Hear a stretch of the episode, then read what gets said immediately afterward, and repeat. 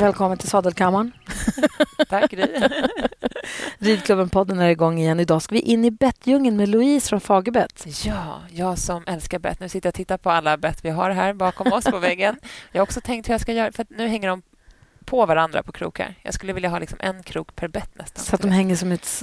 Så att jag liksom kan dra handen igenom dem. Så Är det drömmen? Ja, fast ändå, jag vet inte. Så håller man på med det där och sen slutar det med att man sitter och rider på samma tredelade bett i slut ändå. Faktiskt. Vi kommer att prata jättemycket om bett och efter sen vi träffade Louise så åkte jag iväg och köpte ett bett som du också red på, ett äppelbett. Ja. Alltså inte av henne då, utan bara Nej. ett vanligt äppelbett. Ja. Och det verkar Munni trivas jättebra med. Ja. Vad härligt. Jo, men för jag var lite intresserad först med unghästen som inte riktigt accepterat bettet. Mm. Då tänker jag att stoppa in det till något som hon tycker är gott att suga på. Då kanske hon ändå tycker att det är lite toppen. Ja. Eh, men så provade jag på salsa så kändes det bra. Det var dock med fasta ringar. Det var lite stumt om jag red på det för mycket kände jag. Men de finns ju med lösa ringar. Ja, vi tog med lösa. Mm. Det var lite tungt i handen tycker jag, det med fasta ringar. Ja. Kanske. Jag Bra, vet då kan jag låna ert. Ja, ja. verkligen. det är bara att ta. Eh, så vi ska prata jättemycket om bett med Louise alldeles strax. Eh, jättehärligt ju. Ja, jag. verkligen. Hon eh, har ju jobbat med det här länge nu och har forskat och beställde sitt egna första bett för 12 000 kronor. Oh. Och Då visste hon inte ens att det skulle bli business på det. Liksom. Alltså en riktig eh, entreprenör. Verkligen. verkligen. Så där driftigt skulle jag också vilja ha. När jag ser något som jag vill ha att man då gör det även fast det är så där dyrt. Ja. Oh, vi måste också, jag vill, jag vill höra hur det går med hästarna. Du har suttit upp i sadeln igen och sånt. Men eh, vi måste också säga att vi har ett samarbete med Jackson. Som vi är så glada för. Jätte. Och vi pratade, tror jag, i förra avsnittet om den här jackan Bodil, va? Ja. Eller vi har pratat om den på Instagram i alla fall också. Ja.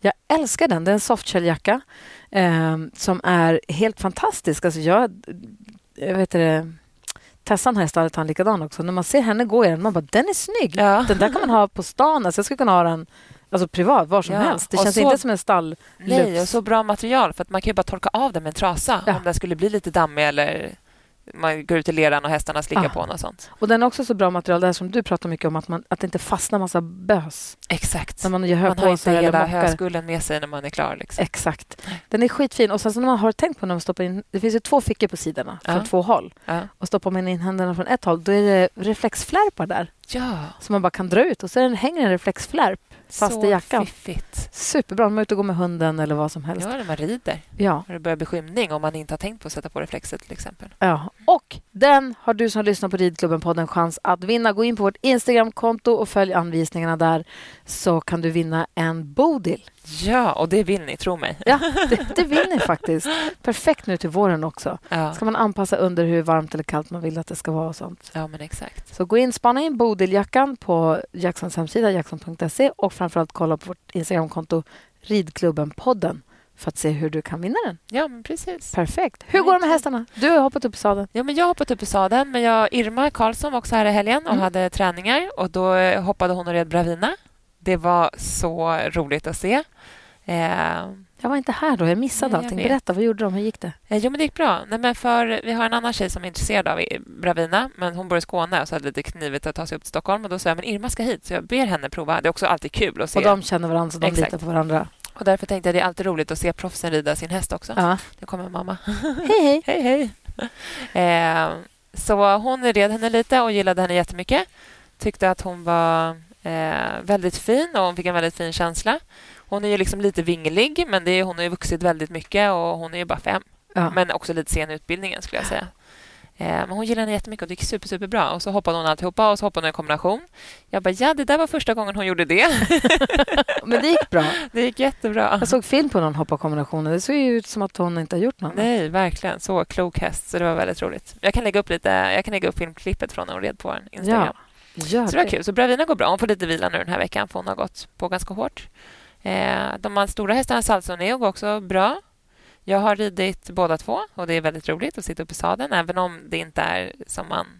Jag tänkte ju att när jag sitter upp igen då kommer jag fortsätta där jag var. Det är lite som när man går och lägger sig när man är lite onykter man mår kanon. och så tänker man så här, så här bra kommer jag må imorgon också. Det gör man inte. Det gör man inte. nej, nej okay. ja, nej, det har du rätt i. Exakt så är det för mig också, fast funktionen i mitt knä. Vad tänkte du att du skulle fortsätta där du slutade? Ja, jag hoppade högt och brett och ja. mycket och fint. Bra. Och tisdagen innan jag opererade mig på onsdagen efter. Och nu är jag glad om jag kan galoppera över 30 centimeter. Men du gör det? Men jag gör det. Ja. Det är roligt. Gud, vad härligt. Ja, nej, men så det, det blir bättre och bättre för varje gång. Men det, ja, du vet, man vill ju gärna göra allt nu på en gång. Mm. Jag red på salsa igår. Jag tyckte hon kändes jätteglad och mysig. Det ja, tycker jag jämt hon är ofta. Ja. Hon Alla hästarna känns med. rätt pigga och glada. Det kändes som de var lite klämmiga i magen där för några veckor sedan. Samma med, med Moni. Ja, men jag tror att vi öppnade upp till skogen. Det börjar också töa lite nu, så nu mm. börjar det komma fram lite rötter och lite löv. Och... Så då gav jag dem en, en, en vecka med loppfrön. Mm. Och nu känns det inte alls så längre, tycker jag. Nej, vi körde också två, tre dagar med loppfrön och sen så verkligen se till att med mycket vatten och allting. Så att, ehm, vad ska jag säga? Sen är det också ganska isigt på sina håll i hagarna så att de ja. står väl och spänner sig också, tänker jag. Exakt. De rör sig inte på samma sätt. Jag vill backa tillbaka till att, så att Bravina är att hon är lite sen, sen i utbildningen. Ja. Jag tycker att en återkommande, genomgående sak som vi säger i den här podden är ju att det känns som att många stressar så mycket och är tidiga med, sin, med utbildningen av hästarna. Att man tar, börjar rida in dem alldeles för tidigt. Så egentligen, eller för, ja, men att man liksom kräver mycket av dem ja. i tidigt skede av deras liv.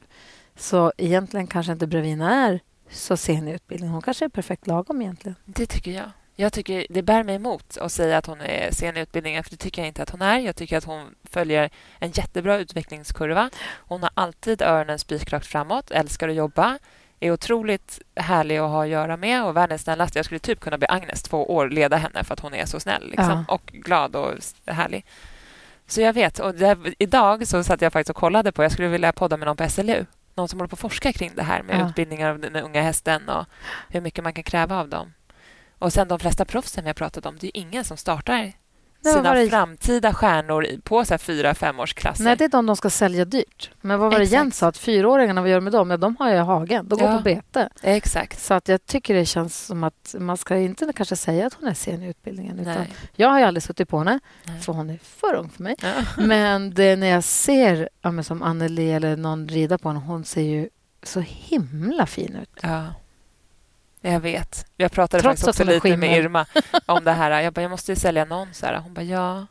Jag bara, ja, och jag kan inte bestämma mig riktigt om jag ska sälja den här. Så Nej. jag bara, det måste ju vara till någon som jag, det känns bra. Ja. Eh, hon bara, ja, men annars den där bruna jag red sist, den borde också vara lätt att sälja. Jag bara, ja, jo, men kanske blir att vi säljer någon av de stora istället. Vi får se hur det blir. Ja. Någon måste bort. En, någon måste bort. Någon måste bort. Och så att man kan köpa nya sen. hälsa på Kingston. Han ska också komma hem någon gång. Färlis, ja. Vi måste Färlis. Jag har fått hans pass. Det ligger här. Det måste jag åka och lämna. Och så tänkte jag, jag bokat med henne att vi någon fredag ska åka dit och löshoppa. Ja. Kul, va? Gud, vad, hur har du fått några rapporter på hur går det med honom? Nej, inte just nu. Nej? Vi pratade för några veckor, så tiden går också så fort. Ja. Vi pratade för några veckor sedan och då gick det bra. Och de, det har funkat jättebra sen de separerades från sina mammor, alla bebisarna. Så de går där på lösdriften och brottas med varandra och kommer in ibland. Och, så det, de verkar ha toppen. Ja. nu ska vi in i bettdjungeln. Så att, eh, och också, missa inte vår, vårt Instagramkonto, Ridklubben-podden och så var med och tävla om en fantastisk jacka som heter Bodil och finns på Jackson. Ja. Kolla in den där, så kör vi då. Ja.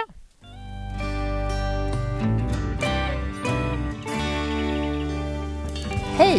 Hej! Välkommen till Ridklubben. Tack så mycket. Vad Kul roligt. att jag fick komma. Ja, mycket. Och det var så roligt, för precis innan vi slog igång nu så frågade du Rebecka hur, hur vi fick upp ögonen för dig och det du gör. Precis. Ja, alltså jag tror att det var så att jag var på Sundbyholm och tävlade. Och så hade jag lite så jag kände att jag var tvungen att testa något nytt bett för jag hade fastnat lite och han hade varit hos tandläkaren. Då var ju det bettet inte så bra som de hade ridit på tidigare. Och Då tipsade Stina Lilja om just Fagerbett och då gick jag in på er hemsida och då mm. hade ni en sida där man kunde gå in och beskriva hur ens häst är. Ja. Och Då gav ni förslag på massa olika bett. Så då köpte jag ett bett. Kul! ja.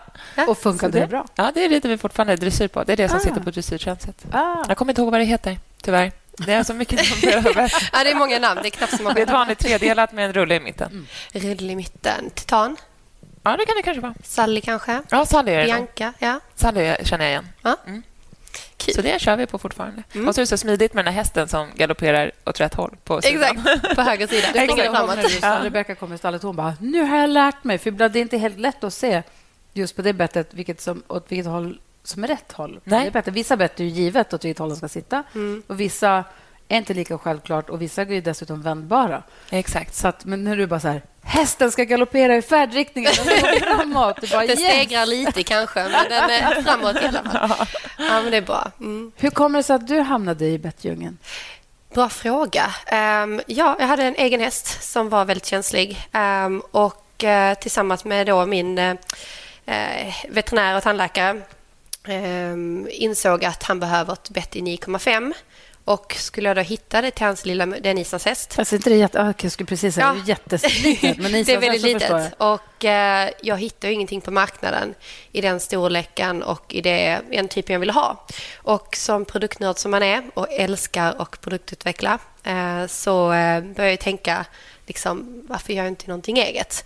Um, och ja, gjorde en... Liksom, och började också tänka på vinklarna, hur det la hästens mun.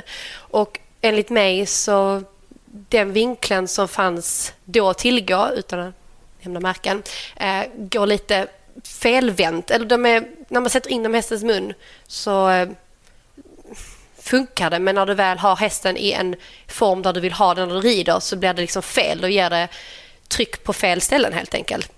Eh, så jag vill ju ha, och dessutom vara mittdelarna så pass långa så de slår upp på sidan av gummen på hästen. Framförallt om du tar lite tygeltag så blir det ju alltså små, även små hjälper gör ju rörlighet och bettet i munnen på hästen och då blir det att det slår eh, på sidan av gummen och då ville jag hitta någonting som hade extremt kort mittdel och var inte mer än 10-12 mm tjockt och då 9,5 och det gick ju inte. Um, så då bestämde jag mig för att rita upp det själv. En, um, ett bett som jag tyckte kunde fungera. Och, eh, hade du gjort någon forskning då? Eller hur visste du, eller hade du så pass bra kunskap om hästens mun? Då, jag vet inte då pratade jag mycket med min egen veterinär och sen också liksom vad jag själv tyckte ja. att eh, hur logiskt sättet skulle se ut och hur det skulle vinkla sig när, liksom, eh, ja, när och var trycket då skulle ligga. Och, eh, tungan är alltid högre placerad än lanorna i hästens mun. Mm. Eh, tungan är alltid lite placerad högre än lanorna i ja. hästens mun. Mm. För det går ju lite grann i den, lite, lite uppåt där. Så att ett vanligt, man ska säga ett rakt tredelat bett utan böj ger ju alltid lite mer konstant tryck över tungan. Uh, och vad jag kom fram till då är att min häst verkar vara lite tungkänslig. Um, och då behöver jag en liten böj över tungan för att den liksom ska våga komma fram lite mer.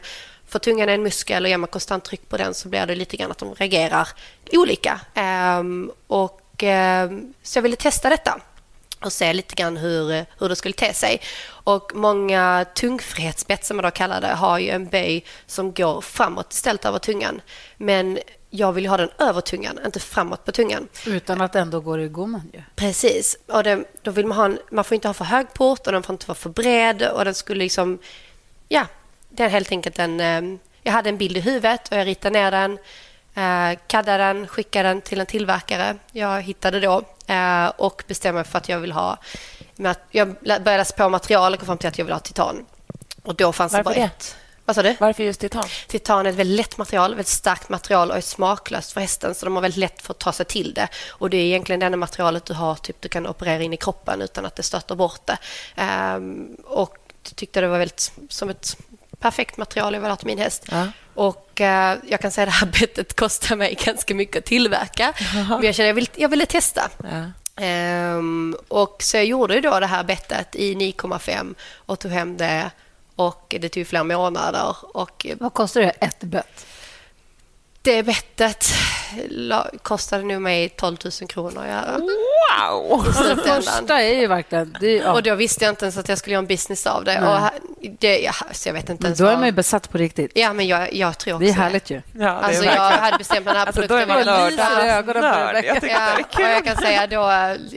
Ja, jag hade ju en vanlig lön och liksom inte... Men eh, Ja, det blev det är också typiskt oss hästmänniskor. Är det inte lite det? Vad sa du? Det är lite typiskt oss hästmänniskor. Ja. Det känns som att vi skulle kunna göra vad som helst för våra hästar. Gud, ja. Men skulle du behöva specialbeställa ett par skor till dig själv för 12 000 nej, nej, kronor? Hade jag, jag, jag lever gärna på nudlar och så. Men min häst ska ha den bästa salen och bästa ja. utrustningen.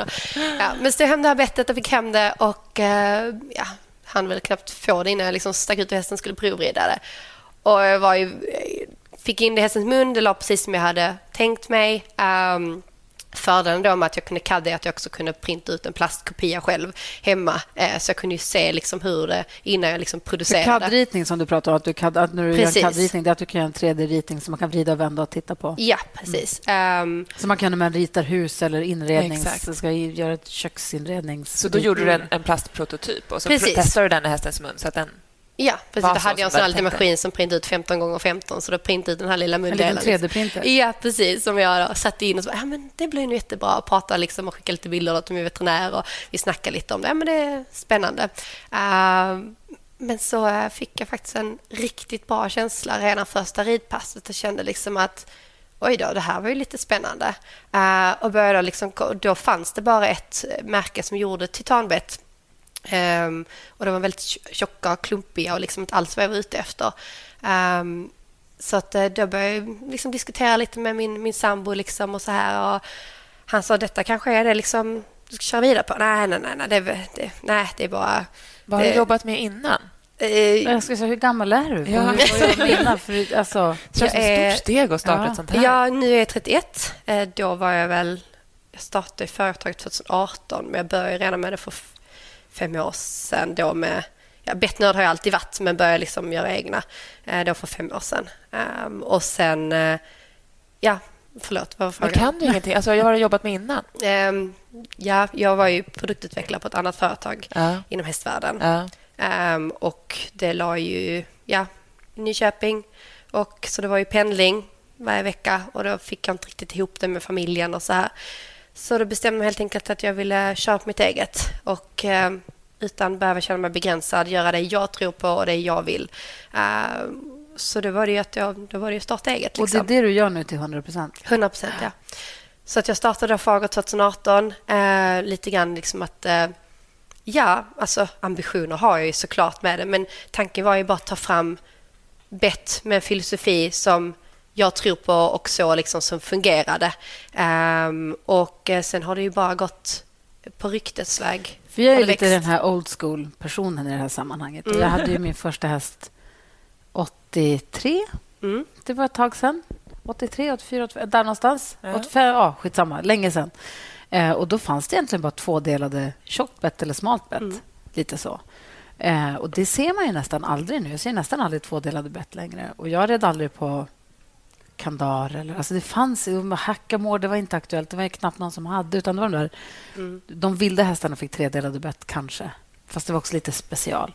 Men annars var de här ganska tjocka, klumpiga som man tyckte mm. var snälla för munnen som, men som jag nu då har förstått inte alls egentligen är så himla sköna för att de kanske är så att de inte kan få igen munnen ordentligt. Alltså, vissa hästar trivs ju på det också. Eh, problemet är bara att det måste sitta rätt, det får inte vara för långt. Eh, sen är det så att oftast lite tjockare, tyngre bett ger ju väldigt, alltså, kan ge mycket stöd fram till handen om det nu får plats i hästens mun för det mm. första. Um, men de flesta hästar idag är ju väldigt känsliga. Um, alltså det har ju hänt jättemycket de senaste 50 åren bara. Så att man vill ju ha den paletten och ska lyssna snabbt och man vill ha den här responsen. Och nu sitter ju såklart inte allting i betten men rätt utrustning gör så otroligt stor skillnad. Eh, och det är också härligt, forskningen går ju framåt. Exakt. Alltså, så man måste ju ändå också följa med lite med... Vissa saker är kanske jättebra, som det alltid har varit. Mm. Men jag tänker att man måste ändå också se hur forskningen går. Och nu, också, ja, och nu är ju djungeln så mycket större. Det finns ju så otroligt mycket. Mm. Exakt. Jag har en dotter som är 12 och fyller 13 i sommar. Mm. Och så var det nu här i julas, tror jag, jag kom in i hennes rum och så satt hon med datorn och skrivblock. Hon hade ritat och skrivit och sida upp och sida ner. Så jag bara, vad gör du för någonting? Så tittade hon upp och bara, jag studerar bett. Då satt hon och googlade och ritade och verkligen så studerade bett och höll på. Och hon är så himla nyfiken. Hon vill testa massa. Hon vill testa andra bett och se. Hon vill hitta det perfekta ultimata bettet till Gud, sin vad roligt att höra. Ja. Och då hoppade hon. Då ville hon testa ett... Jag vet inte ens vad det är. Hon ville testa ett Bauscherbett. Mm. Och jag bara, jag prova. För det var en i stallet som hade ett lagom. Så jag sa, testa. Men så testade hon rida på det. Hon gillade det inte alls. För att hon... Och just så, hon sa att det kändes som att hon fick liksom, hon kom bara fram till handen, men hon kom inte hela vägen igenom till hästen, tror mm. hon beskrev det som. Och det kan ju göra så jäkla mycket tänker på vad man har för bett mm. och hur det funkar till hästen. Och där är också jätteskillnad. Sidostycket gör ju en del och mundelen gör en del. Mm. Så att många säger ju typ så här, men jag har testat ett Bauscherbett eller jag har testat ett Kimber och det funkar inte. Vad är det för mundel? Det kommer, ibland kommer man inte sig ihåg det. Vad är Bauscherbett om du förklarar Bauscherbett för mig? är, är som ett, man ska säga, ett, en fast ring som har en liten ögla upp till mm. där man sätter sidostycket. Så det, blir, det ger väldigt mycket stöd och kan upplevas ganska stumt eftersom du har eh, allting sitter väldigt stabilt och fast vid sidan. Eh, och jag vet om att eh, det, det snackas lite grann om det, lite med hävstång och sånt. Jag säger att det inte ger hävstångseffekt. Um, mini, mini, minimalt, så det räknas inte ens. Um, för det ger väldigt mycket stabilitet och gör att mundelen ligger väldigt stadigt i munnen. Så att, att hon upplever att det blir väldigt mycket stöd och att liksom hästen kommer fram men att det sen liksom kanske inte riktigt gick att få med sig hästen med bogarna ja, och liknande. det var kanske så. Ja. ja. Men sen också lägger man på en annan mundel så kanske ja. det känns mycket bättre. Uh, och det är jättebra bättre variera, alltså sidodel att variera med. Ja. Uh, vi har gjort en egen variant på Boucher där vi har satt en, ett fast sidostycke i nacken så du fortfarande håller stabiliteten och så satt en lös ring på utsidan som gör att du får fortfarande rörligheten. Så det blir liksom lite mjukare känsla än ett eh, fast sidoboucher, liksom, ett vanligt boucher. Uh, och det kallar vi loose boucher. så att, och det får du även eftersom du får ut försöka förklara det på ett enkelt sätt. När du får ut ringen lite grann på mungipan så får du också trycket lite längre fram. Um, så det blir inte bara bakåt. Så att jag får nästan göra någon film, film för att visa detta. Men, eh, och du får det också upp hästen lättare från bogarna. Ja. Eh, så det blir inte att den blir hängande fast på samma sätt. Uh, och du Upplever även... man också att ledande tygeltag blir lättare om man har lösa ringar än fasta ringar? Eller? Både och. Uh, det är också mycket stor del vad du har för mundel på det. Ja. Um, men generellt, ja. Alltså, lösa ringar glider ju mer med tygeltaget. Exakt. Så det blir ju lite mer... Tygeltagen blir lite längre då nästan, eller? Ja, både och. Alltså, oftast, det, det blir lite mer den aha-effekten. Så när uh. den glider, så, för du vet ju aldrig exakt hur mycket den glider. När du tar den, bara, oh, där hände någonting. Uh. Och då får man hästen lite mer på alerten. Medan fasta ringar ligger ju an, stabilt, det är stilla. Så när du tar så är det, jaha, det händer någonting. Jaha, det, alltså hästen vet lite mer vad den ska förvänta sig. Men lägger du på en mundel som till exempel har rull, alltså rull i mitten eller mer delningar, då blir det mer rörlighet igen och du är tillbaka där att oh, nu, nu vet jag inte riktigt när, när liksom, eh, de är lite mer på alerten. Eh, så att desto mer delningar, desto mer rörlighet du får både sidostycket och mundelen, desto mer håller du hästen på alerten.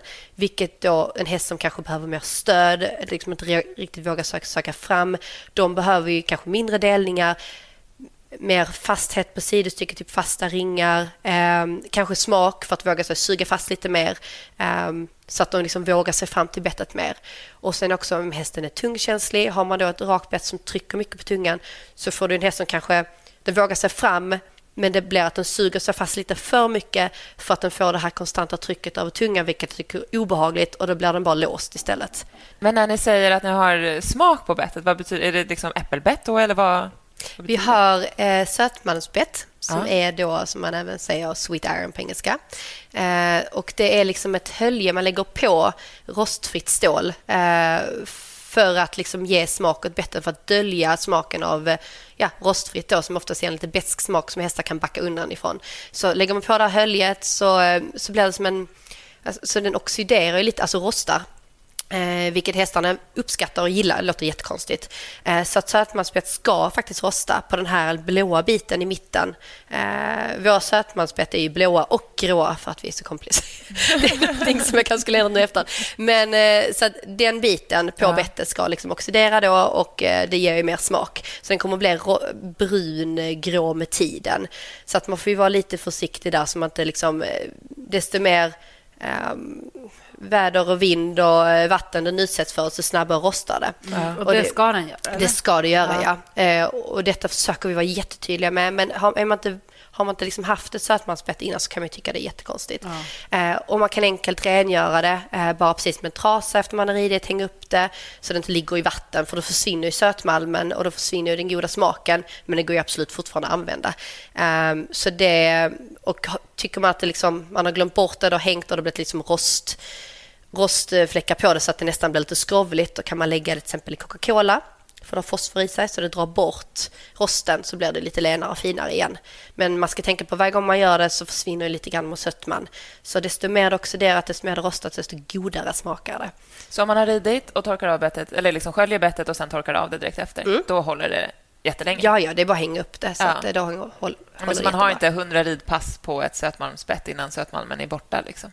Nej, alltså Nej. Det, och även om det liksom är grått och ser nästan ut som försvunnit så sitter fortfarande mycket smak kvar. Ja. Så att eh, ett sånt bett håller i flera, flera år. Och även har om du, försvunnit. Har vi såna? Ja, jag tror att det är sötmalm på det tredelade jag köpte av er. För ja, men då är, liksom är det nog Julia du har. På sidorna. Ja. Och en eh, kopparrulle i mitten. Ja, fast vi har eh, blåa titanbett också. Aha. Ja, jag vet. Det, det, går hela vägen ut. Så har du blått hela vägen ut på sidan, även där hästen och loggan och det sitter, så är det titan. Okej, okay, jag ska se om jag är snabb här på... Och, och det oxiderar inte. Varför har man lilla rullen? Vad är den bra för? Lilla rullen är ju för att skapa någonting rörligt, för hästen ska ha någonting att pilla på, eh, för att just inte få, få bort lite grann av stumheten. Ja. Ja, och det vi pratar om alltså när du har tredelat bett på den mittendelen mm. så är det en liten rulle som ligger runt mittendelen. Så Precis. Rörlig då. Mm. Och det är ju för att de ska liksom inte riktigt kunna suga sig fast lika enkelt och ha någonting att pilla på. Och, ja.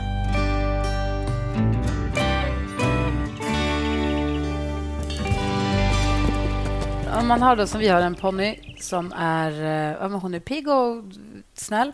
Men sen mm. så ibland hon blir lite för Ibland när hon kommer på, på tävling Mm. Nu senaste tävlingen så taggade hon aldrig till, men hon kan också tagga till. Mm. Eller på träning också. Hon kan dra iväg ibland och liksom tycka att livet är toppen.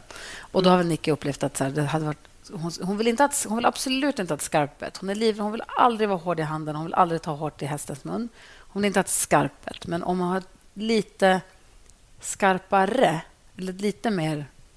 Får lite mer bett, mm. Vad skulle du rekommendera då? Hon Marie, har helt vanligt tredelat nu. Helt vanligt tredelat med eh, fasta lösaringar. Lösa? Lösaringar. Eh, vet du vad det är för material på bettet? Nej. Silver? Det är svart, tror jag. Svart. Okej. Okay. Um, alltså, det man kan testa... Hur, har hon någon tendens att slå med huvudet? Nej hon tar, eller hon, hon lyssnar bra ändå, bara att hon, hon blir lite tung i handen. Nej, hon är absolut inte tung i handen. Nej, det är att hon kan få så här fnatt, att hon sticker iväg lite, att hon tycker att det är kul. Hur gör hon då? Släpper hon kontakten med bettet och hamnar bakom? Nej, det ska jag inte säga. Hon gör inte det? Nej. Utan hon det är liksom... att hon lyssnar inte. Hon bara drar ja, hon sin repa. Liksom. Liksom. Ja, och Nicky kan dra lite i henne eller försöka få stopp. Och hon kan dra en liten sken och lång Det är inte hela världen. Hon drar någon sken och hon får lägga någon volt för att få stopp på henne. Exakt, Men på tävlingar vill man inte behöva lägga en volt. Då vill man kunna och så styra upp på hindret. Mm, precis. kunna bara så få ta tag i henne lite bättre. Ja, alltså man kan ju antingen till exempel ha ett Eh, man kan, sätta, man kan ha en vanlig tredelad mundel för det funkar ändå bra för er och sen kan man lägga på typ Kimbalhook. Eller ja, precis, för då kan du liksom lägga på lite, lite hävstång för att lättare få tillbaka när hon blir stark. För att inte behöva lägga den här volten och liksom inte behöva ta i. För jag tycker personligen det är snällare att behöva säga till lite en gång än att hålla på och dra hela tiden. För det är ju lätt att man hamnar i det dragläget. Ja, jag har hört sånt från er som är helt grått. Ja, och sen så eh, Exakt, så är det ju liksom en ring och så är det de här i ringen. Så man kan ju sätta det lite skarpare och så kan man ha det som nästan ett vanligt transspett också. Exakt, ja. Så ja. man kan ju ta bort hävstången helt om man vill. Exakt. Och sen lite grann hur hon känns för dagen. Och så kan man, bara... man ha kedja bakom? Ja, det måste ja. man ha på dem. Ja. Uh, Kimberlooken, för då, då, alltså, då fördelar det trycket på nacken också mm. så att allting hamnar i munnen. Och Många hästar trivs väldigt bra på det eh, när inte allting hamnar i munnen. Så vissa hästar trivs bra på hävstångsspett med kedja än jämfört med trendspett. Så att, Hävstångsspett med kedja låter så... Det låter ju starkt det låter och lite starkt, Det låter tufft. Det är ju starkare för du får ju du får som sagt en hävstångseffekt på det. Mm. Men är man, ja, alltså, det är också det, den som rider måste ju kunna behärska det. Mm. Um, men ett trendspett där man sitter och drar kan ju också ge väldigt stora skador. Så sitter ju inte och drar. Nej, Nej men tänk vi, vi liksom kör på med på. det vanliga. Ja. Vi, vi tar det och gummibettet varierar. Gummibett är också, ger ju väldigt mycket stöd fram till handen. Ja. Så är det rakt utan delning så får du väldigt mycket stöd. Ja. Så det blir lite grann, kan bli lite grann som ett cykelstyre. Um, så det du kan testa egentligen bara att du kanske tar, du byter till vanligt trendspett men att du kanske lägger på, eh, tar titan istället som är lite kvickare i kontakten. Eh, och sen har du till exempel Karl som har en liten böj över tungan med en platta på. Eh, så får du inte det här konstanta trycket över tungan heller. Så får du lite kvickare känsla, så får du tillbaka. Du ser. Ja, det finns ju massor. Vi har också fått så himla mycket... Vi börjar med någon lyssnarfråga och så kommer vi... Spon... Jag vill mm. också veta allt om alla mina hästar och unghästar och sånt. Jag mm. tror att den som har fått flest lyssnarfrågor av alla på Instagram är du. Kul. Ja, och på den här korta tiden. Jag la ut igår kväll. Mm. Ja, och, och då har liksom... vi ändå haft ganska många duktiga ryttare och tränare med. Men det är en bett. Alltså, folk går igång. Det är kul. Det är jätteroligt. Men vi börjar här. Isabelle, vilket bett rekommenderas till en häst som lätt blir tung och lägger sig i handen? Mm. Eh, jag hade ju börjat veta vad de använder sen tidigare. Ja. Men om vi då generaliserar och säger att det är vanligt tredelat bett med lösa ringar ja. så kan man ju testa det här med liksom, eh, till exempel Sally. Eh, så du får lite grann tungfrihet, vilket gör att du inte får, du får lite mer frihet för tungan. Du det blir lite mer aha-effekt om du till exempel har då titan eh, och en rull i mitten för att det ska hända lite mer. Och då får du kvickare respons, du får upp dem lite lättare. Man kan även testa att lägga på vår baby fulmer som vi kallar det. Så du får ut ringen lite grann på sidan så du får trycket lite annorlunda än vad de har idag helt enkelt. Så att något Sally Baby Fulmer hade jag kunnat tänka mig. Ja, och vad spelar, där vill man ha rakt bett i hästens mun? Rakt bett eh, brukar vi rekommendera när du vill ha mycket stöd. Ah, att okay. hästen ska söka mycket kontakt. Ah. Och sen eh, lite grann hur de är. Är de väldigt stela i sidorna redan och svåra att få med så kanske inte rakbett att föredra. Um, då kanske bättre med ett, ett bett med låsning så du fortfarande har stabiliteten men ändå behåller lite av flexibiliteten fortfarande. Ah. Vi har fått det här från flera olika lyssnare. Som, en som skriver är det vanligt att folk har för långa bett. Jag tycker ofta det ser ut som att de är för, många, för långa. Och här är någon som säger storlek på bett. Jag har hört av tandläkare att man ofta ska ha kortare bett än man tror. Är det så att man ska ha lite kortare än vad man tror att många har för långa? Det där är ju jättemycket. Alltså vi får, den frågan får vi jätteofta på mässor och så. Um, och ja, förr skulle jag vilja säga att det var väldigt vanligt med för långa bett. Idag i Sverige är vi väldigt duktiga med att ha... Det finns ju fortfarande såklart åt båda hållen. Vissa till och med för små bett. Men uh, jag tycker inte vi ser det så ofta längre att de är för långa. Utan de ska ligga an. De får heller inte trycka in mot kindtänderna. Liksom, men de måste, och sen är det lite grann hur, hur köttig hästen är i mungiporna. eh, har de väldigt mycket skinn och liknande så blir de lättare lite klämda. Eh, så det måste finnas yta till det också. Men de ska ligga an. Eh, ja. Men ska de ligga an så att om, om bettet ligger i mungipan på hästen mm. och om man har lösa ringar, blir det inte lätt då att mungipan liksom nyps i Det är det hålet? det blir och det där är liksom en fin...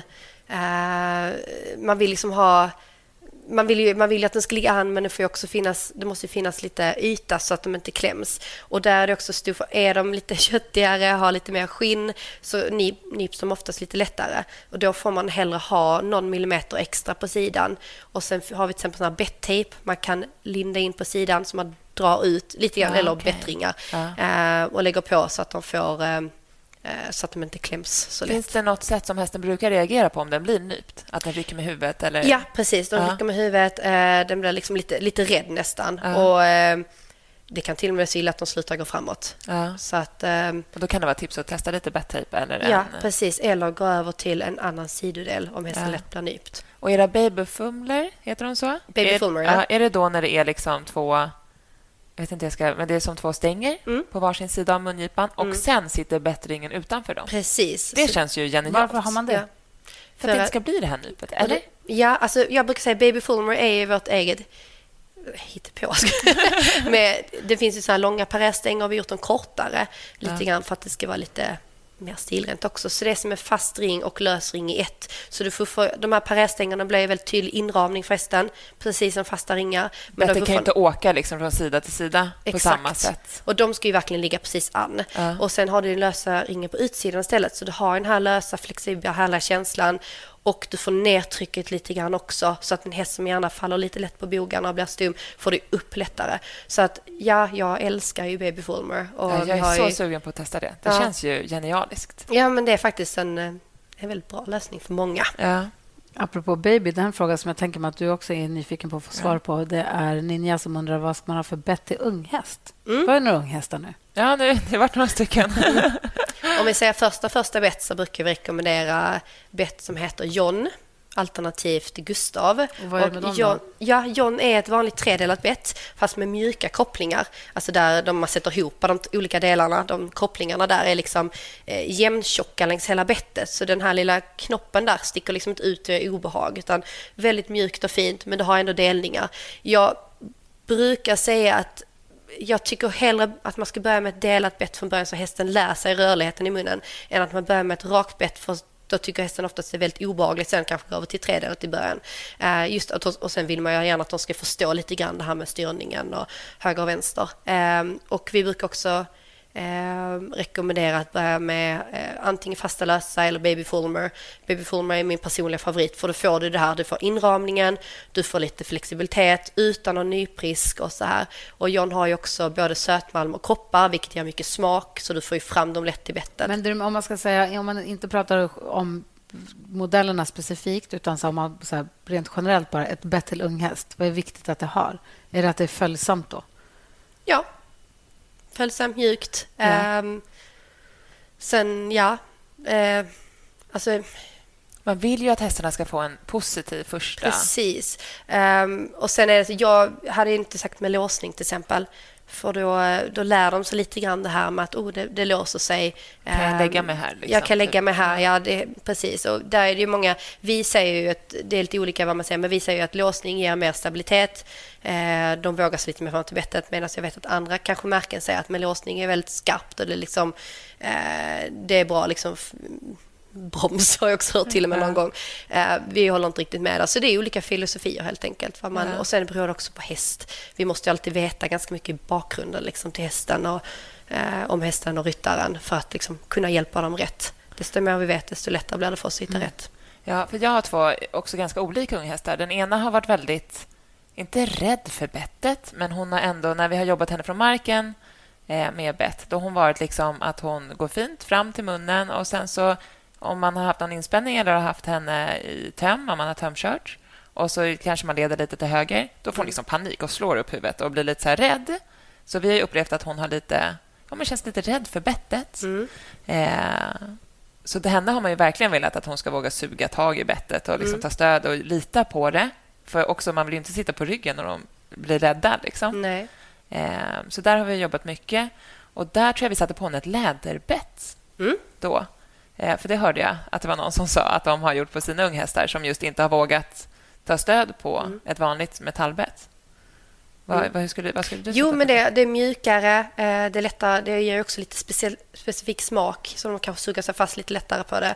Eh, så det tror jag absolut. Och sen kan det ju vara så att, nu kanske inte jag ska rekommendera att man ska pilla för mycket i hästens mun, men ja. om man stoppar in tummarna vid sidan på det finns en håla där på sidorna vid mun, mungiporna, liksom, ja. där, där bettet ska ligga. Ja. Så kan man ofta känna på lanorna om de är spetsiga ja. eller om de är lite avrundade. Är det en häst med väldigt spetsiga lanor så kommer de alltid vara lite känsligare. Eh, för det, ja, ni kan själv tänka metall mot liksom, en liten spetsig yta ger ju liksom inte så jätteskön eh, skön känsla för hästen. Så att det kan också bara veta om man har en häst som har... Det ska jag göra direkt. Ja, jag vet inte om jag ska rekommendera det så här till alla. Men eh, be ens veterinär kanske känna på det i så fall. Men eh, att man liksom... Jag tror att jag har så pass bra koll så att jag kan öppna mungipan och känna efter. Men har, har man inte egna hästar och är bra på det, då kan man ju be någon om hjälp. Liksom. Ja, precis. Ja. Och sen vad det är för häst. Men, och sen kan man också känna, eh, känna om det är liksom någon gammal broskbildning där. Eller, det är också bra att veta att typ, man har man köper en häst för att veta liksom vad har den varit med om lite tidigare.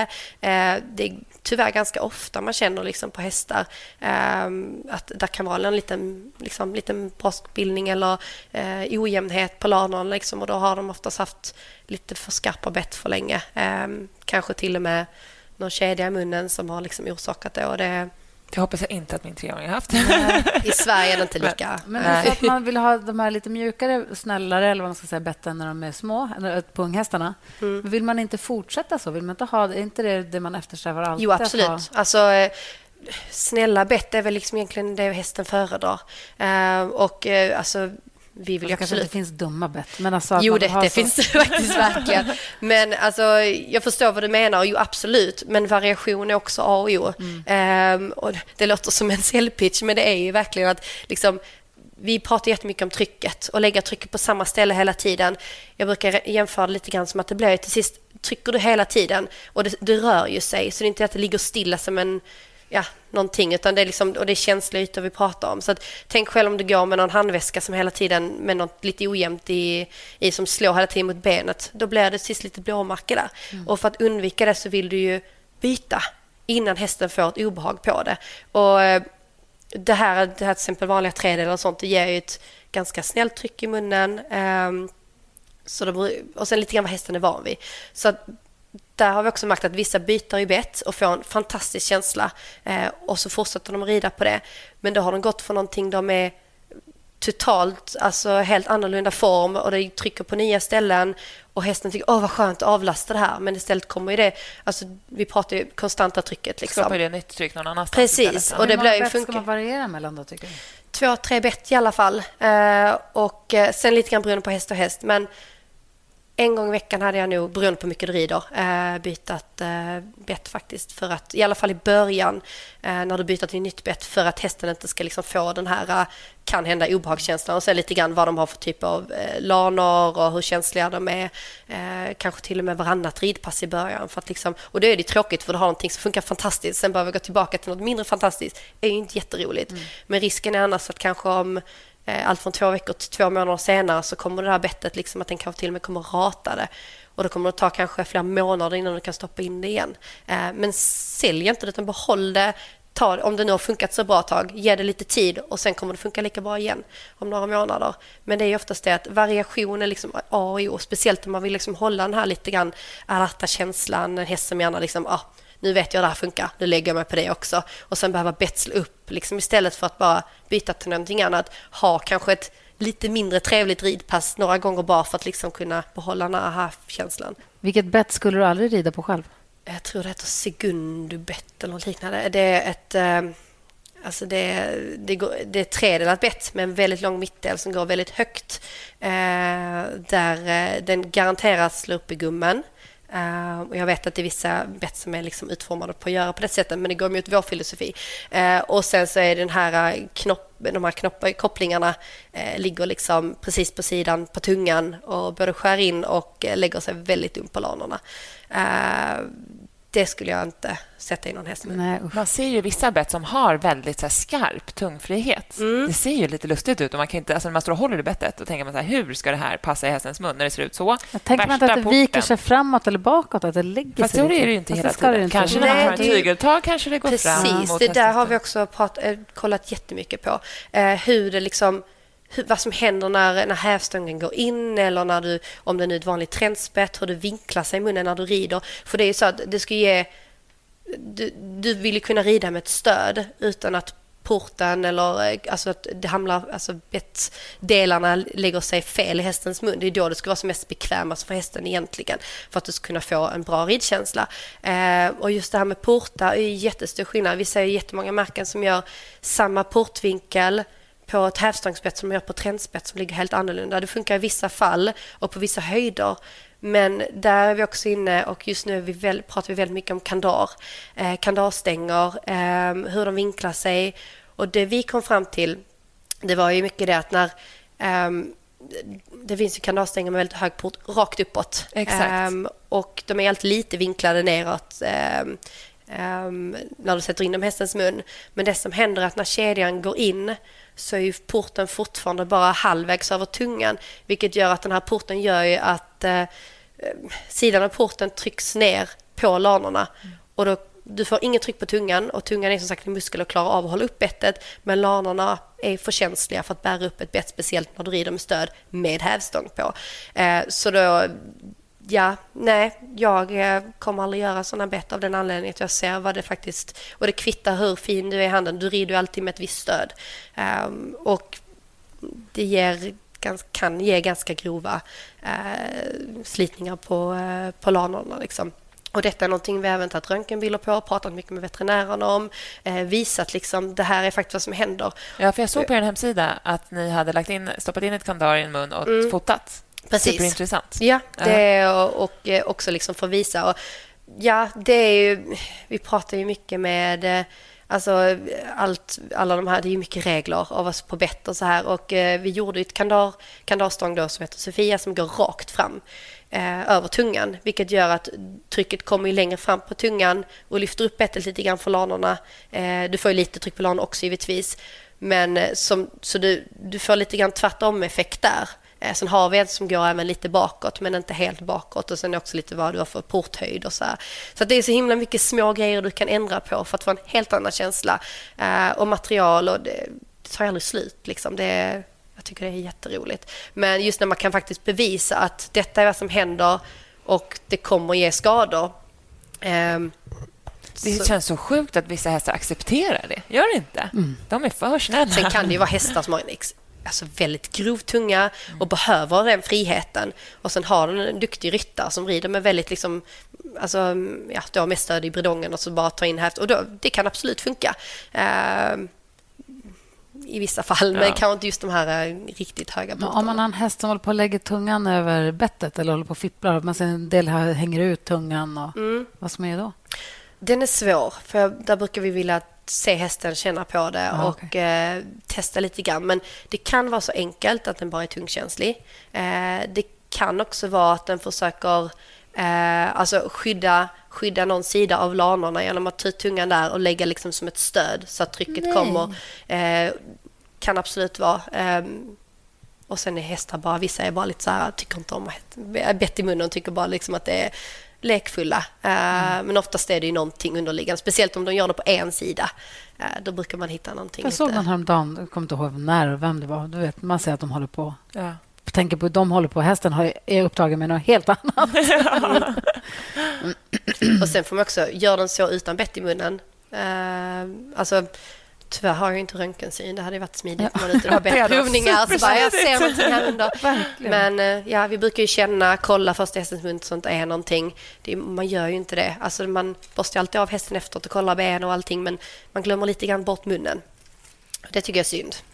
Vi hade en häst när vi köpte den som hade sår på insidan av eh, vad heter det? mungiporna. Mm ändå ganska högt upp. Alltså inte i mungipan, utan på insidan ovanför mungipan. Mm. Vad beror det på att de får sår i mungiporna? Det kan vara att eh, ja, alltså har man använt typ ett bett med lösa eller fasta ringar så går ju, vi säger ett vanligt tredelat eller ett drag, så går det oftast uppåt. Eh, alltså trycket kommer hela tiden uppåt. Och är de då lite, vad ska man säga, lite köttiga på insidan, antingen kan de lätt bita sig själv eh, eller så trycker, alltså, trycker bettet in eh, skinnet liksom mot eh, det blir friktionsskada helt enkelt. Ja, okay. eh, sen lite grann exakt var det sitter. Men det man kan testa då är typ antingen ett boucherbett, loose boucher då, som du, du får ner trycket lite grann mer från mungipan eh, så det inte lägger sig precis där. Eh, alltså bara dras bakåt utan det kommer ner också lite grann.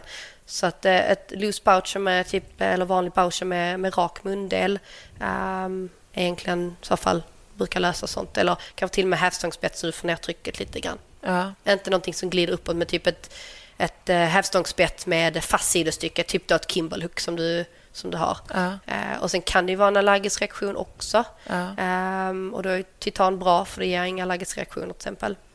Så det kan vara bra att testa om man har en häst som ofta får sår i mungiporna. Mm. Om man tycker att man har testat ut bettet, att det sitter perfekt men de får mm. ändå lite sår. Att då kan det vara just av allergisk reaktion. Precis, det kan vara absolut. Men eh, ofta så ser du lite grann... Eh, de kan även ha lite reaktioner på tungan och så också. Att de är lite röda eller det är svårt att se efter man har ridit kanske för då är, ja. de, det är det alltid lite påverkan. Ja. Men eh, kolla gärna någon dag precis när du tar in hästen innan du ska rida liksom, hur den ser ut då.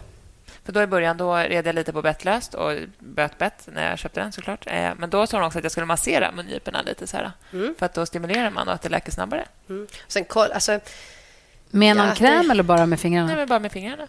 Tycker du man ska ha någon kräm i mungiporna eller ska man massera? Eller? Ha hästen, blir hästen väldigt torr. Eh, skumma lite är alltid bra. Eh, så att de ändå, så att, alltså just för att friktionen inte ska bli så, eh, ja, så mycket. Liksom. Det ska alltid glida lätt. Eh, då kan det vara bra att lägga någon typ av eh, gel som gör att det glider lättare.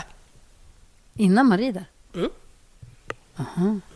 Det är mer för man, det är inte så skönt själv. Om man vet ju om man är så fnasig om händerna. Jag typ, känner själv mina läppar nu. Läpparna, exakt. jag smorde precis in händerna. Så jag får börja tänka på, men vad ska man smörja med då, tycker du? Ja, ja vi har ju en, den här friction gel som vi tog fram som är, eh, funkar lite som typ ett glidmedel. Att det, liksom, det ligger i mungipan och så, så glider bettet eh, lättare. Mm. Och så har vi lagt lite morotssmak på det så, det, så de lättare tycker om det och tar bettet. Eh, sen finns det många som kör vaselin, funkar också. Det enda är att det torkar ut. Ja, men för det är det jag eh. tänker. För jag tänker mer på så här, efter man har ridit, om man har borstat av och så kanske man vill smörja mungiporna. Vi har inga problem. Och det är också så här, den hästen jag tänker på, det är inga problem med hennes mm. Men man kanske, det kanske bara är gött att smörja in dem ändå? Eller är det bara dumt att man alltså, är där och bara håller på? Du behöver inte göra det så länge hästen skummar och de inte får liksom några... Och du ser att den är lite röd eller får lätt lite så, då är det bra att alltså, smörja ja. lite grann så att det liksom just att du får den här glideffekten. Ja. För att alltså, ja, någonting som är... Någonting går mot en torr yta, det blir inte, det blir inte skönt för någon. Okej, vi har en lite längre fråga här. Mm. Fagerbetten med parerstänger blir långa i hästens mun. De flesta tandläkare vill att bettet ska vara eh, vid mungipan för att trycket på underkäken inte ska bli för stort. Nötknäppareffekten kallar hon det här. Hur resonerar ni? Mm, alltså, ja, jag bara tänker frågan. Alltså, det som händer är att jag förstår hur tandläkaren tänker. Eh, för vi får faktiskt ut ringen lite grann och då blir det, men trycket blir lite mer framåt. Och när du rider Alltså du får ju även upp ringen lite grann då, så trycket kommer ju lite mer fram på tungan istället och sen beroende på vilken mundel du har. Eh, så jag håller inte riktigt med om det faktiskt. Hade däremot du haft Alltså däremot så är ju de här typ eh, universalringarna vi har tillsammans med parerstänger, där får du ner trycket om du lägger på det som en hävstång. Eh, så där får du absolut mycket mer tryck på käken, eller alltså ner mot eh, eh, mot lanorna också. Mm. Eh, så det är ingenting man ska rida på varje dag till exempel, eller någon okunnig ska rida på. Men eh, vanliga, våra vanliga baby fulmer, nej. nej. Där lägger de inte trycket på det sättet. Och Albertina har skrivit här. Hur sitter det perfekta bettet och hur vet man det? Bra fråga. Verkligen ja. bra fråga. Och också så här, hur högt ska bettet sitta? Det är lite i samma...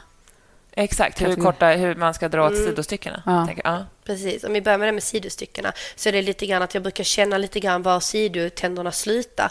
Vissa har faktiskt... Eh, och då alltså, känner du igenom skinnet? Precis, alltså, så känner man på utsidan. Det kan faktiskt alla göra. Ja. Så om du känner från mungipan, vill att ha väl korta små mungipor och andra har lite större, precis som vi har stora små läppar. Liksom.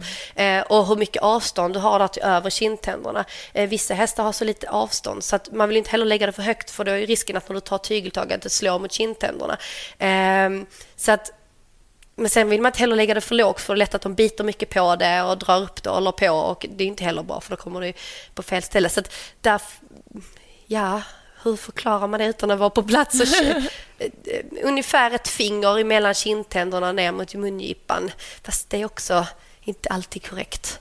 Uh, det kanske är från häst till häst också. Förr i tiden var det två rynkor i mungipan. Ja, men det är gammalt. Det, det är gammalt. Det är gammalt. kan funka, men... Uh, ja. Jag bara säger hur det var förut. Jo, jo, jo, jo, jo. Och som du säger, det kanske kan funka på vissa, men det mm. kanske inte är en måttstock vi Nej. rekommenderar. Nej, det hade varit så enkelt man bara kunde säga gör så här, ja. så blir det perfekt. Liksom. Men uh, ta ut en bättre provare är egentligen det bästa, men det ja. har inte alla heller tillgång till. Eller, uh, ja, men... Um, Ja, ungefär ett finger emellan från kindtänderna ner till mungipan kan man väl säga generellt. Ja. Och hur och vet man då om en häst älskar bettet? Det perfekta bettet. Ja, hur vet jag att det här är bettet för oss? Ja, det är om den trivs med det. hur vet jag det då? Det känner du.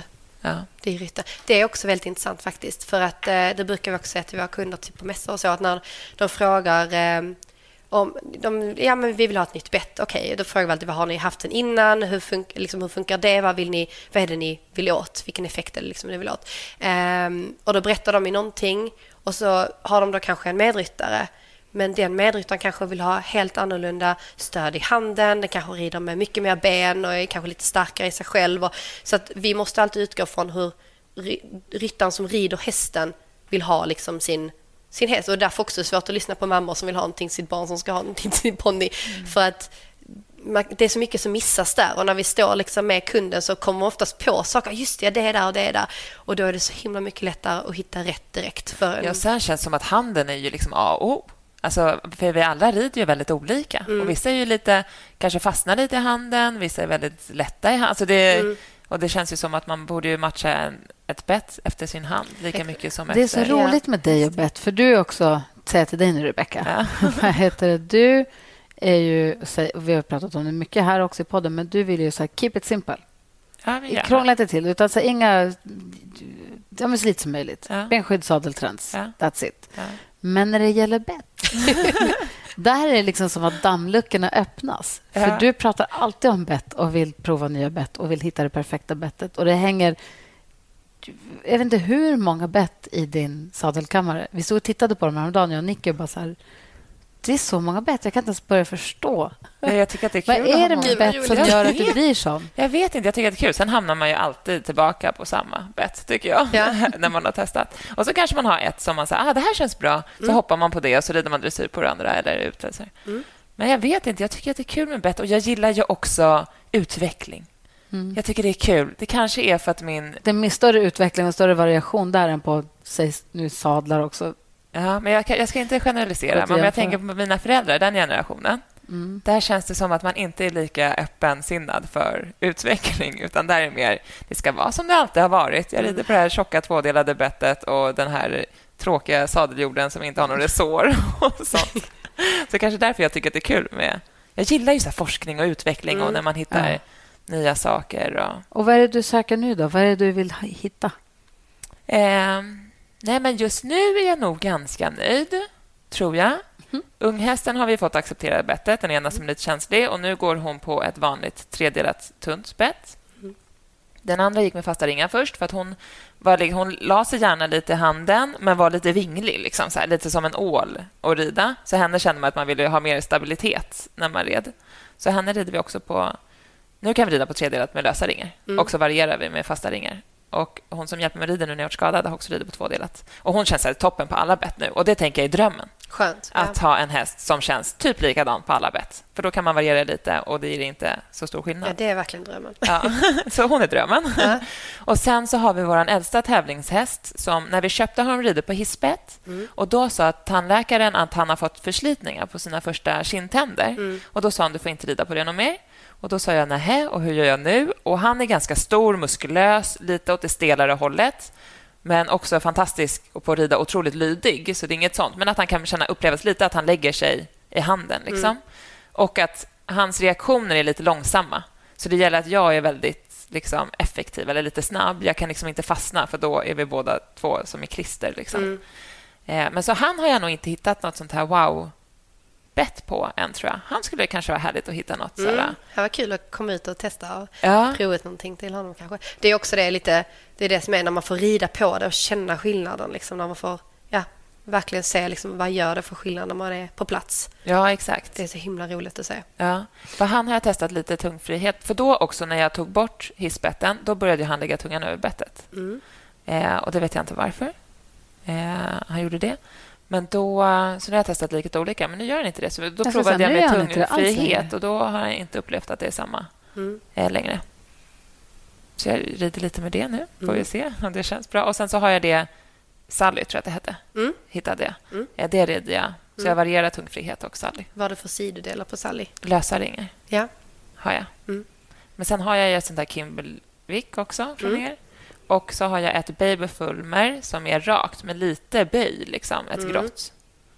Och Det provade jag på min andra häst. som är, Hon kan slå lite med huvudet och mm. är väldigt känslig i munnen men kan också vara lite så här att man, det händer, det är liksom, typ när jag tävlar, då mm. liksom lägger hon sig där nere med huvudet och sen så är hon bara... Mm, så går hon liksom. ja. Och då måste man säga, hallå, kom, prr, vi kan liksom inte skena igenom den här banan. Nej. Men annars så känns hon ändå ganska... Hon är fin i munnen mm. eh, och känslig. Men så slår hon över där på tävlingsbanan, att hon liksom borrar ner sig lite och så kör hon.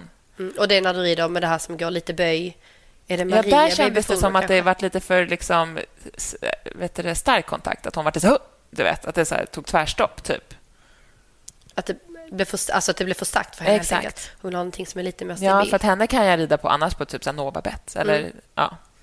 Då kan man till exempel testa någonting som Gustav, eh, som är tvådelat men har mjuka kopplingar, som har en liten, liten böj också.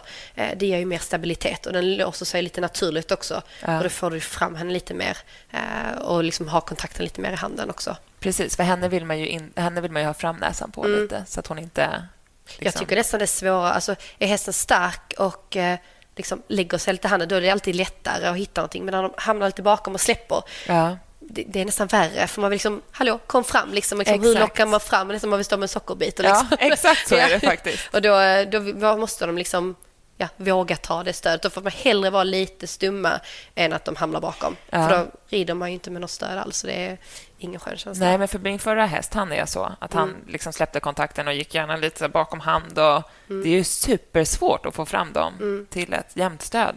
Mm. Och då känns det som att det, är det enda man gör när man rider. Det är att försöka få fram den där mm. näsan och att han vågar ta stöd Precis. i handen. Liksom.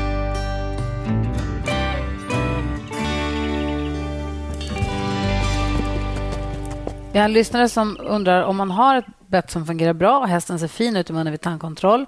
Måste man då ändå variera bett ofta? Eh, både ja och nej. Eh, det beror på lite vad man rider på nu. Vi säger att ett tredelat enkelt bett som den är van vid. Har inga konstigheter alls. Du kan absolut fortsätta rida på det. Eh, det är mer bara liksom att det kan vara bra att byta någon gång då och då. Eh, just för att variera lite grann trycket. Men har hästen gått på det i vi säger fem år, det är inga konstigheter så finns det ingen mening med att byta för att byta heller. Och så lite grann hur ofta rider du? Um, ja, sunt förnuft. Carro här då, hon har en fråga. Häst som tuggar hårt på bettet önskar en lugn, sugande känsla istället. Har Bianca nu? Mm, då har hon ju titan idag. Och det, kan, det blir lättare. Eh, det väger inte så mycket i munnen så det är kanske lite lättare för den att röra runt i munnen. Eh, så då kan man ju byta till någonting som är lite tyngre, ger lite mer smak så kanske den suger sig fast lite mer.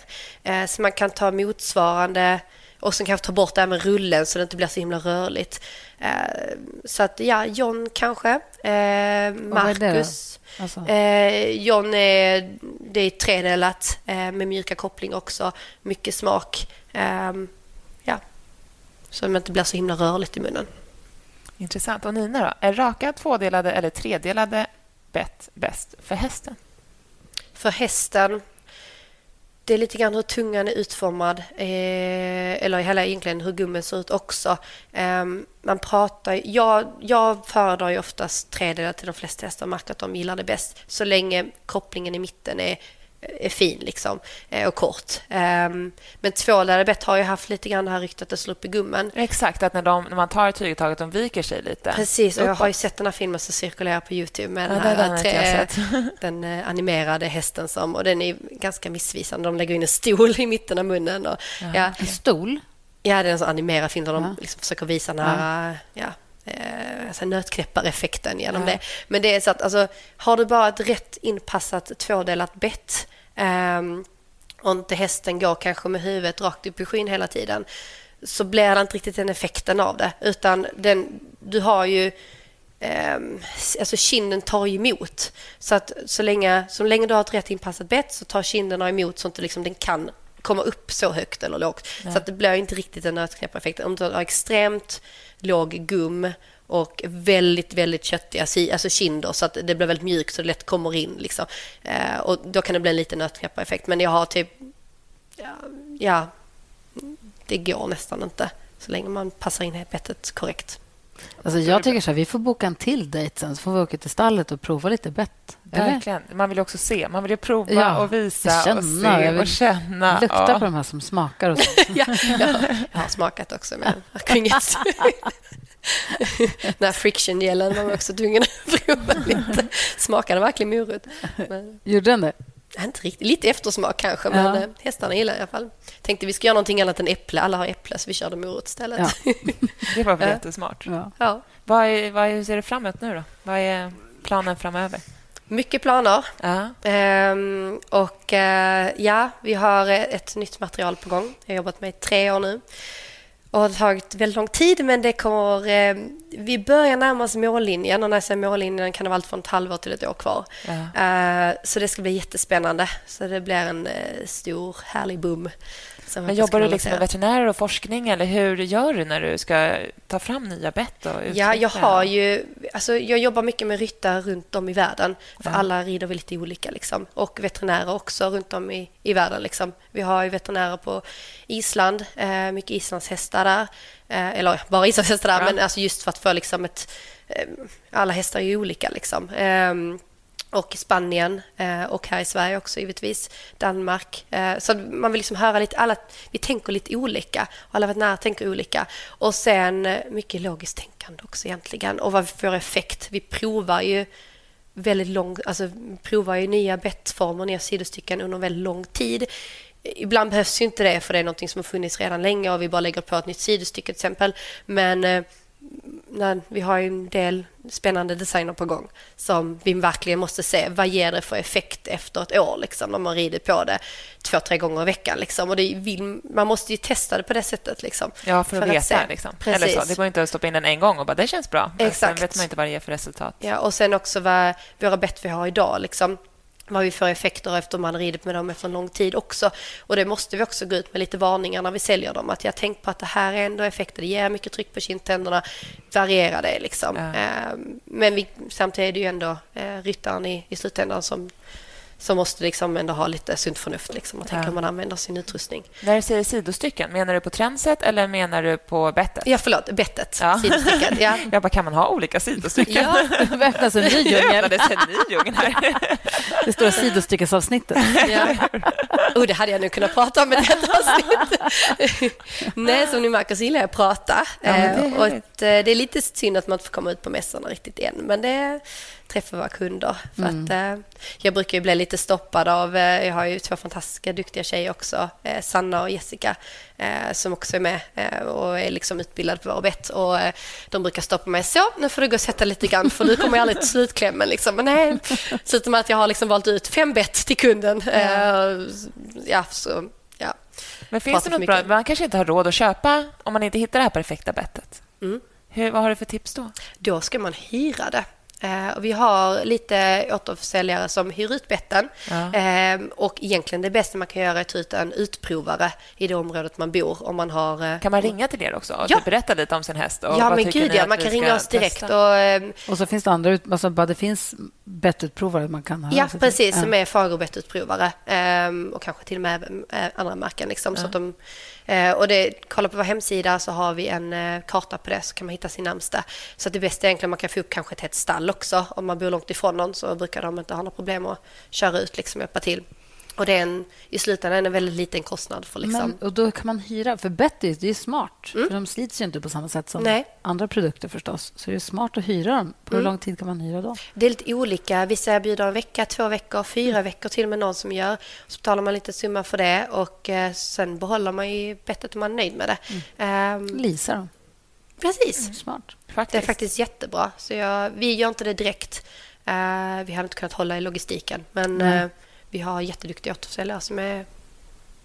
Vi brukar be om ett stalltips av alla våra gäster. Ja. Nu har inte jag hunnit förbereda dig på det. Nej. Men du kanske har något sånt här jättebra stalltips? På hur man vilja... rengör bettringarna eller någonting. Ja, det spelar egentligen ingen roll. Men Nej. någonting som du känner att det här tycker jag är så fiffigt och det skulle jag vilja dela med mig av till alla som lyssnar. Något fiffigt knep. Typ Lina Dolk hade ju plasthandskar i sina handskar. Jag lärde mig ju för bara ett tag sedan. Du sa att det var sen gammalt. Men det var en tjej i stallet som har en vit häst, eller en skimmel och att hon tvättade den vita svansen med ketchup. Ja. Jag visste inte det här. För jag har alltid undrat varför det står en ketchupflaska i, i Skötsby vattenspiltan. Hon tvättade svansen med ketchup. Hon bara, det funkar toppen. Hon tyckte ja. det var bästa. Och så sa det till Rebecka, bara, har du hört? Hon bara, det här är sen urminnes. Det här vet vi. Jag visste inte det. Jag har aldrig haft någon vit häst. Nej, det... Tänker inte ha någon heller. Nej, men det är väl det här, eh, tvätta bättre med Coca-Cola om de har blivit lite för rostiga. Eh, om, man vill, om det är sötmansbett då, eh, för att få bort den här rosten som ligger på. Eh, då stoppar man ner bettet i ett glas Coca-Cola? Precis, i en minut, uh -huh. max två. Uh -huh. sen tar man bort det, försvinner det värsta, så torkar man bara av det. Sen dricker så. vi aldrig mer Coca-Cola efter det. Man kan även rengöra toaletter med det. Så ja, jag har hört det också. Men, och broddar. Jaha. Som är rostiga. Ja, ja. Smart, för att, eh, men måste det vara sötmalmsbett? Kan det inte vara vilka bett som helst? Nej, alltså det är just att sötmalm rostar ju oxiderar och blir det lite för ah, okay. mycket av det, att det blir lite att man glömt bort det kanske i någon låda och då ja. liksom oxiderat lite väl mycket, då kan man lägga det i Coca-Cola. Men sen ska det oxidera, så att är det inte liksom väldigt ojämnt så låt det vara. Bara torka av det liksom och använd det istället. Så vi lägger broddarna och betten i en liten låda med kola. En minut, max två. Och sen ta bort. Och så torka Spola. Mm. Precis. Jättebra. Tusen tack. Alltså, så roligt. Vi har lite mer lyssnarfrågor kvar, men jag mm. tänker att vi kör en bettutprovning och kanske tar resten då. Och resten av frågorna då. Ja. Tack för att vi fick prata med dig. Tack så jättemycket för att jag fick komma hit.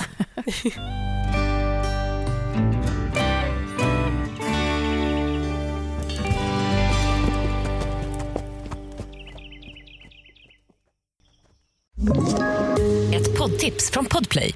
I podden Något Kaiko garanterar östgötarna Brutti och jag, Davva, dig en stor dos skratt. Där följer jag pladask för köttätandet igen. Man är lite som en jävla vampyr. Man har fått lite blodsmak och då måste man ha mer. Udda spaningar, fängslande anekdoter och en och annan arg rant. Jag måste ha mitt kaffe på morgonen för annars är jag ingen trevlig människa. Då är du ingen trevlig människa, punkt. Något Kaiko, hör du på Podplay. Därför är gardinerna.